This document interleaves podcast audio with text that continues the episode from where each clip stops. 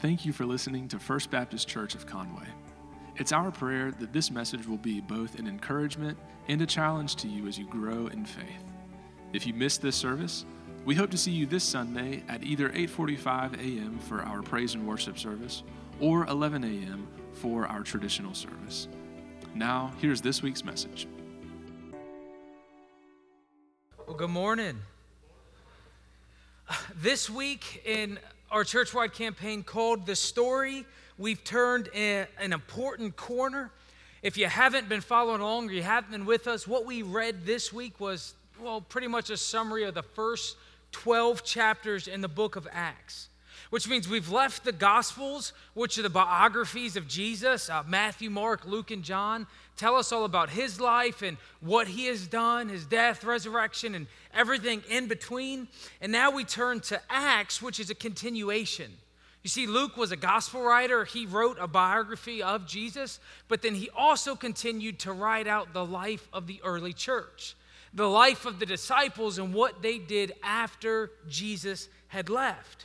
See, that's what the book of Acts is. It's all about the Acts of the Apostles. Jesus is gone. Here's what they did. And I mean, it's amazing. The odds were stacked up against this little group of Jewish believers in the middle of nowhere, ruled by the strongest empire the world had ever seen, and we still talk about them Rome. But they did something the world had never seen. They started a movement that has been going on for thousands of years, and we are still a part of it, and it's what we're a part of this morning. And at the very beginning of this movement, as you can imagine, it would have been the most fragile state. They're just getting started, their leader had left, they killed their leader. Christianity wasn't legal. They didn't have buildings. They didn't have a lot of money. In fact, we have far more resources today than they ever had. And so, how did they do it? How did a little group of believers thousands of years ago make such a difference in the world? I want to share that with you this morning. Because I believe if we look at the functions of the early church, if we discovered what the early church was all about, I believe it will make a massive difference in our church and our community, and then, of course, around the world. This is one of those few messages a year that I'm specifically talking to Christians. More specifically, I'm talking to our body of believers here at First Baptist Church. Which means if you're not a believer in Jesus Christ and you're here for the first time, that's okay. You get to learn all about what the church is supposed to be doing. And every time you visit, you can have a checklist now, right? You have something to go by, like, hey, are y'all doing what you're supposed to do? Because I learned what you're supposed to be doing for the church, this is an important message because we're going to look at some verses, some things that we've been studying and we need to focus on as a church. You see, if you haven't been here for a while or maybe you just haven't kept up, for the past seven months, our church has been going through a strategic planning process. And this is where we are discovering and rediscovering the purposes and functions of a local church. We brought in a consultant and we've been taking a hard look. It's been challenging and hard for some to really discover and really remember what the local church is supposed to be, and therefore our church realign ourselves with that. Because when we do that, we will then be on track with what God is doing in the world. Did you know that as a church we should be joining with God? Did you know that? We shouldn't ask God to join with us. We should be joining with what He is doing in the world because He is alive, He is active, moving and redeeming this world at this very moment. And so, what we had to think through were the functions and the forms. Just give you a little understanding where I'm coming from. According to Aubrey Malphur, a scholar, New Testament scholar, he says, functions, it's back here on the screen, functions of the church are timeless, unchanging, and non say that with me, non negotiable precepts that are based on Scripture and mandates for all churches. These are non negotiables. Sometimes they get confused with what's called a form. And again, according to Malphur, forms are the temporal, changing, negotiable practices that are based on culture and are methods that all churches are free to choose to accomplish their functions. You see, Functions are the things we have to do, form is how we do it. It's not going to be a surprise to anybody who's been in church for any period of time to learn that a function of the church is worship. We understand that, right? A function is worship, non negotiable. A form is then how we worship. It's negotiable, it changes. How we worship here, do you think it's the same in China? It is not, which is okay. What we want to get back to and what we want to discover is what are the biblical mandates for a local church? And this has been fun and it's been challenging. In fact, according to our bylaws, which this is the very first time I've ever quoted bylaws in the church sermon before, according to our bylaws, uh, Article 5, Section 2, it describes the role of the pastor. The very first sentence says this The pastor shall be responsible for leading the church as a New Testament church. It's my responsibility for us to become like and what we read about in the scriptures. And I take that very serious. Do you want me to take that very serious? Then I will do that.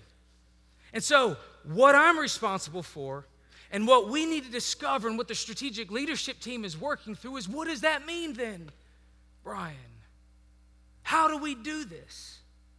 Because we and me and what I hope and what I want to encourage you with this morning is that when we do these things, we will get on board with what God is doing in the world and see Him move in a way you've never, ever seen before. Because our church is larger than the first church. But yet, we have not made an impact like they have. But I believe we can. And it's by looking at these things. I heard one pastor compare it to a wave. I've been at the beach all weekend. Anybody else? Well, just one day. Anybody else go to the beach this weekend? Just three of us. Did you know you live at the beach? It's okay to go. I mean, oh, the tourists are here. We'll wait till they leave. I understand. Okay. So I heard one, one pastor compare this to a wave. He says, if you're surfing, you don't create the wave. You look out for the wave, you paddle towards the wave, and then you get on top of the wave. You ride the wave, you don't create it. It's the same thing with the church. That we don't create the movement of God. We look for where God is leading, we paddle towards where God is leading, and then we jump on board and be a part of what God is moving. Does that make sense? We want to ride with God because He's alive, He's active, and gave His followers a very clear, very important mission of this. It's Matthew 28 18 through 20. It says, Then Jesus came to them and said, All authority in heaven and on earth has been given to me. Therefore, go and make disciples of all nations, baptizing them in the name of the Father, the Son, and of the Holy Spirit, and teaching them to obey everything I have commanded you. And surely I'm with you always to the very end of the age. The mission he gave his followers based on whose authority? His authority. He says, I'm in charge of the entire cosmos. Good luck beating that. All authority is mine, he says. So I have the right to give you the marching orders because I'm in charge of the entire cosmos. Go make disciples. A disciple is simply a follower of Jesus. It's not a word we use a lot in church. Some of us understand it, but it's someone who is reorienting their life around Jesus Christ. He is my master. I'm going to follow him. And so he says, here's what that looks like. He says, make disciples. You have to baptize them.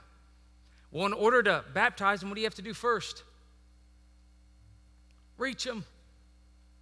You got to reach people to baptize them, right? You got to share the gospel. You got to tell them about Jesus. So we share the gospel, we baptize them, then it's pretty simple. We teach them to follow Him. That's what a follower of Jesus is someone who's reorienting their life all around Jesus Christ. And it's through this verse we've come up with our mission to reach people with the good news of Jesus Christ and to teach them to follow Him. This is a mandate. This is what we do as Christians. And so for this group, he not only told them what to do, he told them what it was going to look like. Acts 1 8 says this. He says, But you will receive power. They wanted to know when he was coming back, really confused. But he says, But you will receive power when the Holy Spirit comes upon you. And you will be my witnesses in Jerusalem, in Judea, Samaria, and to the ends of the earth. And this idea for this group of disciples would have seemed so unrealistic. I mean, Jerusalem and Judea, sure, they look like us, sound like us, talk like us. It's okay, we live there, but Samar- the Samaritans, we don't like them. The ends of the earth, there's not a plane. How am I going to get there? This would have been such a big dream that could have only been pulled off if who was involved? Yeah, God. And we have to understand that when God gives a group of believers a vision for something to accomplish, it will be impossible to pull off without Him. So we want to hear God, what do you want us to do? And the rest of the book of Acts explains how that happens. That's how it's divided. That's what they're showing us. God said this was going to happen. Here's where they went. Here's how it was accomplished. And so, this group of Jesus followers, after he left, went to Jerusalem, like he said, went and met in a room and waited for the Holy Spirit to come. They didn't know what that meant, they didn't know how it was going to happen, but they took his marching orders and went in the middle of the city. When in the middle of the city at this time, it was Pentecost, it was a holiday. They were in the upper room doing their thing when all of a sudden the Holy Spirit came rushing in. It was such a commotion that the city around them heard it, came, surrounded the building, figuring out what's going on up there. And I see the disciples peeking out the blinds of the windows, going, uh oh, what do we do now? Everybody surrounding the building, and I think Peter, being Peter's like, I got this. Watch this. I got it. Sit back. He went out there, started preaching, open air preaching. Just he, here's what you need to know. You want to know what's going on? Here it is. Started tell them about Jesus Christ. They said, Well, what should we do? He said, Repent and be baptized, every one of you, in the name of Jesus Christ for the forgiveness of your sins. What happens next is amazing. Open air preaching to the masses in the middle of a city. It said those who accepted his message were baptized in about how many? 3,000, talk about church growth. You have 120 people in an upper room, then all of a sudden 3,000 people get added to the church. Talk about a logistical nightmare. How do you add 3,000 people to it? How do you build a building 3,000 people could fit in back then?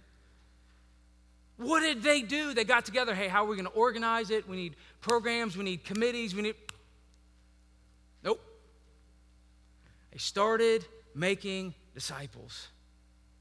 They started teaching them about Jesus. And luckily for us, Luke, the writer of Acts, shows us what they focused on. They showed us the people who were closest to Jesus. We get to see what they thought Jesus meant by what he taught them, how, how they acted. Does that make sense?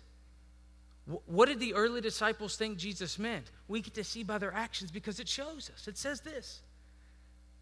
And, excuse me, excuse me, 3,000 people were added to their number that day. They devoted themselves to the apostles' teaching, to the fellowship, to the breaking of bread, and to prayer. Everyone was filled at all at the many wonders and signs performed by the apostles. All the believers were together and had everything in common. They sold property and possessions to give to anyone who had a need. Verse 46. Every day they continued to meet together in the temple courts. They broke bread in their homes and ate together with glad and sincere hearts, praising God and enjoying favor of all the people. And the Lord added to their number daily those who were being saved. And it's from this one summary statement that I hope you're like, man, that is exciting. I would love to be a part of that because that's what every church should say, every Christian should say, we should look like that. That is what the early church in its purest form looks like. And this is where we can pull the functions. What did they do? It tells us. And we see throughout the rest of the New Testament how they did it. But let's just go over them so we're all on the same page. First, we see biblical teaching. It says they devoted themselves to the apostles' teaching. While the person of Jesus Christ is whom we worship, while the resurrection of Jesus Christ is the event that launched our faith, biblical teaching has always been what Christians devote themselves to teaching and learning has always been a function of our faith, which means we must devote ourselves unashamedly, unapologetically to the scriptures. We must place ourselves under the authority of scriptures both individually and corporately. And I don't know about you, but if you've read the scriptures, you probably don't like everything it says. You probably have a hard time putting into practice the thing it says. You're not alone but we give it the authority it deserves, and we continually strive and reorient ourselves around God's Word. So we see they did biblical teaching. We're like, yeah, of course you teach the Bible at church. I'm glad we're on the same page. That should be a given, right? Teaching the Bible should be a given. Some of us like, I'm still not sure. It's okay. Yeah, the answer is yes. Next one we see is fellowship. They were devoted to the fellowship of believers. And the biblical idea of fellowship isn't what we think of. You can't program fellowship. Fellowship are, is a close, intimate relationship with people, it's like family, where they shared meals together, they ate in their homes, they prayed. Fellowship is what happens when people are truly living authentic lives together. When people are fellowshipping together, you don't have to wonder who's going to care for somebody. If your child gets sick, does anybody go, all right, all right, hold on. Who's going to care for him? We got, we got to think about this. We got to have a meeting. Let's talk about it. Let's work through it. Let's give. You're like, no, my child's sick. I'm going to take care of my child. Churches who are good in fellowship naturally take care of each other. All of us. You can't hire someone to take care. We all take care of each other because we're close. The Christian life was never meant to be lived alone. It has always been meant to live in a community of other Jesus followers. And as a church, we have to strive to have deep, authentic relationships where we can be honest and open and vulnerable and share who we really are and be loved and accepted and know that we can be accepted where we are, but we can't stay there because we're all striving to follow after Jesus Christ. One of the avenues we believe this can happen is through Sunday school or small groups. That's why we want to encourage you to be a part of one, because we believe you're going to get closer to a small group of people and grow and learn and love on each other.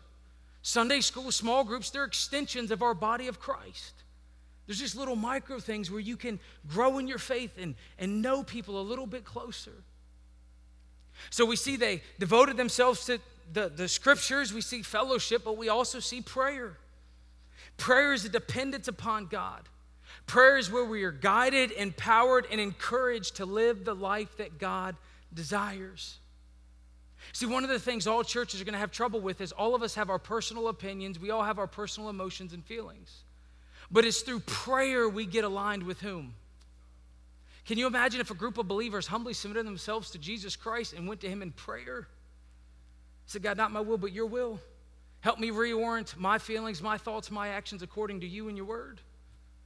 We would change the world. So, prayer, we, we say, God, I need you. God, you show up and intervene. As a church, we must be prayerfully dependent upon God. Prayer is how we become unified in thought and action. It is through prayer we can seek the guidance of God in every and all situations. And we acknowledge humbly that God, we are not leading, but you are. And God, we submit to you. Function of a church is a prayer. Is that a good thing, church? We want to be known as a praying church. And then we have service. It says they sold their possessions and gave to those in need. They took care of each other. But we also know that some were teachings because they devoted themselves to the teachings. Some welcomed people into their home. Do you think this was one person welcoming 3,120 people into their home? Right, so it had to be homes, which means there were multiple people using multiple gifts. They couldn't have pulled this off without every single person chipping in, being a part of what was going on. Peter, the, the leader of this early group, writes, he says, each of you should, 1 Peter 4.10, each of you should use whatever gift you've received to what? Yeah, I don't have that bolded. It's supposed to be yellow. To serve others. Do you know why you've been gifted by God? To serve other people. Every single one of us. And it's a beautiful thing as faithful stewards of God's grace in its various forms. Which means, as a church, we must appreciate and value the different gifts of other people which means we must be intentional about helping people grow into their giftings, feel comfortable in who God's created them to be, and allow them to use their giftings. One of the most important things every church has to embrace is nobody can do it all. Do we understand that? Yes? We must learn to appreciate who God has created, the gifts He has given them and then allow people to blossom into who He has asked them to be. We cannot expect more from people than God does. We want to embrace them and use them and collectively together accomplish His work. So we see service and then we see worship. They prayed together, they broke bread together, which is the idea of the Lord's Supper, communion, we call it. They praised God together.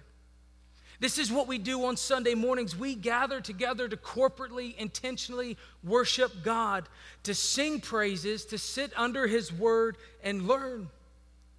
What's important to understand is the idea of corporate worship is a non negotiable in Christian uh, churches. It's what we do. We gather together to sit under, to corporately look around and go, wow, I'm not in this alone. I'm with other people.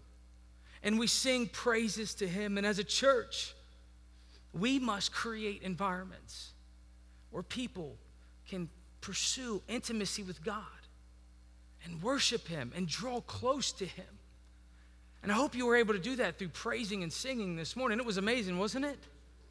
It got my heart really good for worship. The primary goal every Sunday morning is to worship God.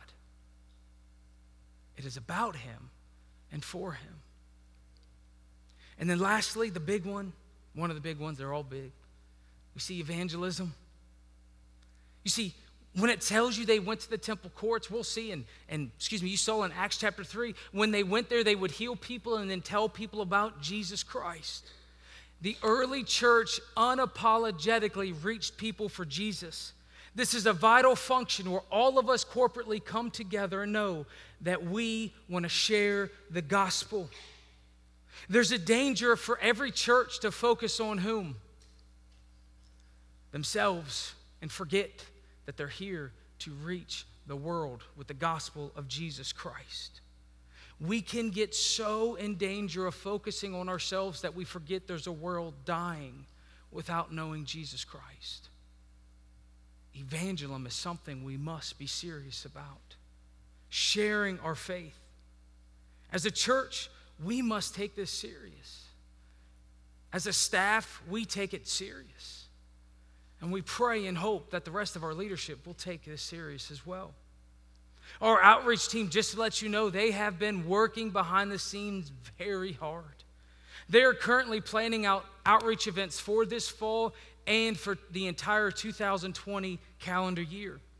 On August 18th, we're going to roll out a two week campaign we want every single person to be a part of. It's a pay it forward campaign where we're going to do small little acts, we'll share with you a little bit later, but small acts of service evangelism, something very simple. Well, for two weeks, we want to ask our church members to go into the community, do a simple thing to reach people or tell them about our church. And we want to start continually doing these type of events. We got all sorts of stuff we got planned, and we're excited to roll it out. But just to let you know, evangelism and sharing our faith in these things are something we want all of us to be a part of. And so we see biblical teaching, fellowship, prayers, service, worship, evangelism. All of these are what each and every single church is supposed to be doing. But how we do those is where churches differ. Those are the non negotiables. This is how the New Testament lays it out for us. And you see, it's these things that separate us from a different, like Lions Club or Country Club or any other organization. We're much different. And when we do this, check out what happens favorite verse out of everything we're looking at today. Look at this. And the Lord added to their number daily. You mean every day? Every, that means they were meeting every day. Who's having church every day with me? Daily, those who were being saved. The Lord added, the Lord brought the people to them. According to this, God adds to the church. When we are functioning as a New Testament church, when we're worshiping, serving, sharing our faith, developing people, allowing them to serve, praying, and building these close relationships, God will then bring people to the gathering that we call First Baptist Church so they can know Him and experience His church. But what this means can, can be completely gut wrenching when we understand the implications of this verse. Because if God does add to the church, that implies he isn't adding to the churches when they're not functioning according to how he wants them to function. The most gut wrenching thing to do as a body of believers and realize that if God isn't adding to our church, if our church isn't growing, that's because we're not doing what God wants us to do. And it's hard. Why would God send people to an unhealthy church?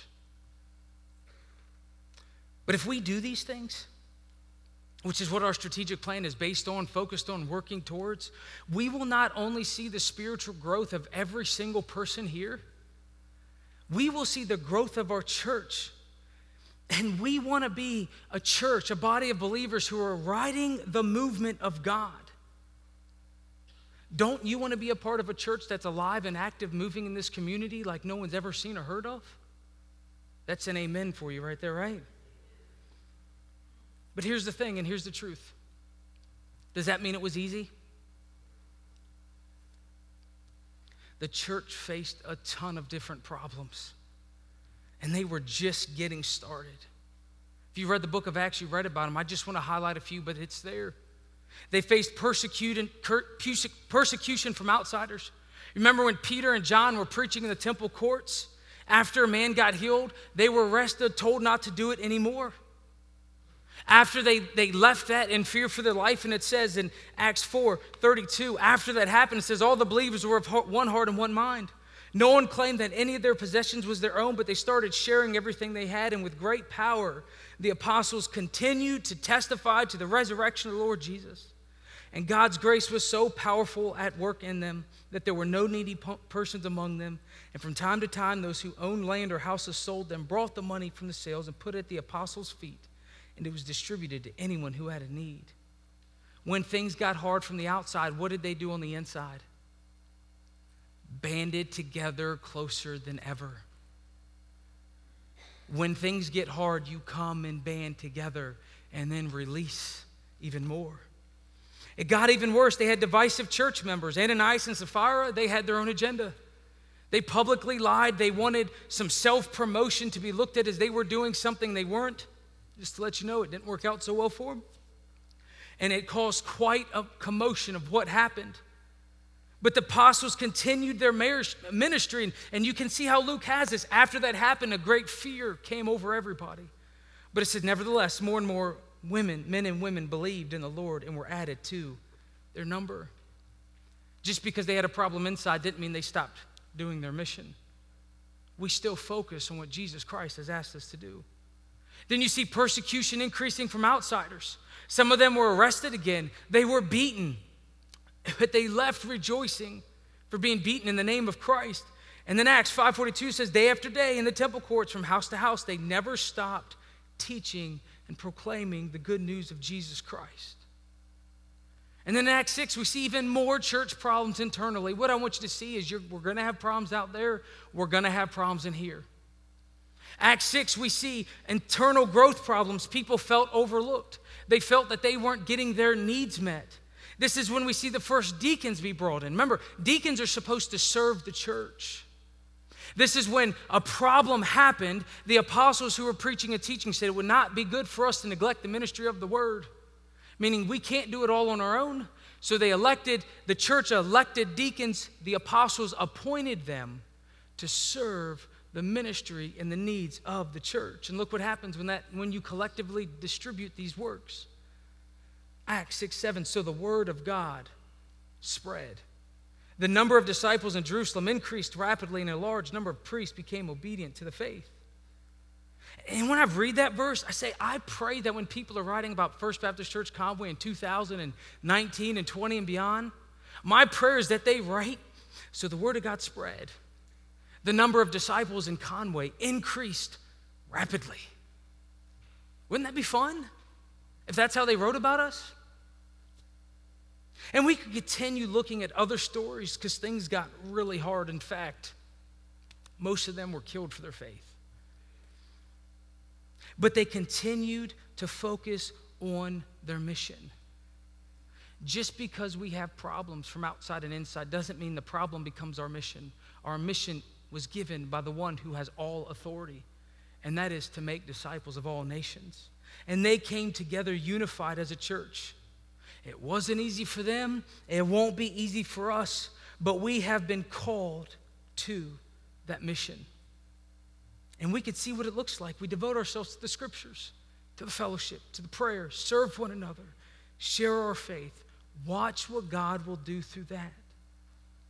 We will experience growth like we've never seen before or heard of in this church. Why? First, we will be aligned with what God is doing in the world. Is that a good goal, church? Number two, this community is larger than it's ever been. In the past 30 years, it has doubled. Did we know that? Some of you like, absolutely. My neighbor, I didn't have neighbors before. I could drive to the beach before, now I can't. We shouldn't have the glory days 30 years ago. Our church should, shouldn't have been the largest when our community was the smallest. We have an amazing opportunity, church, to get on board with what God is doing in this world, to reach this community with the gospel of Jesus Christ. But we must allow Him to work first individually and then corporately.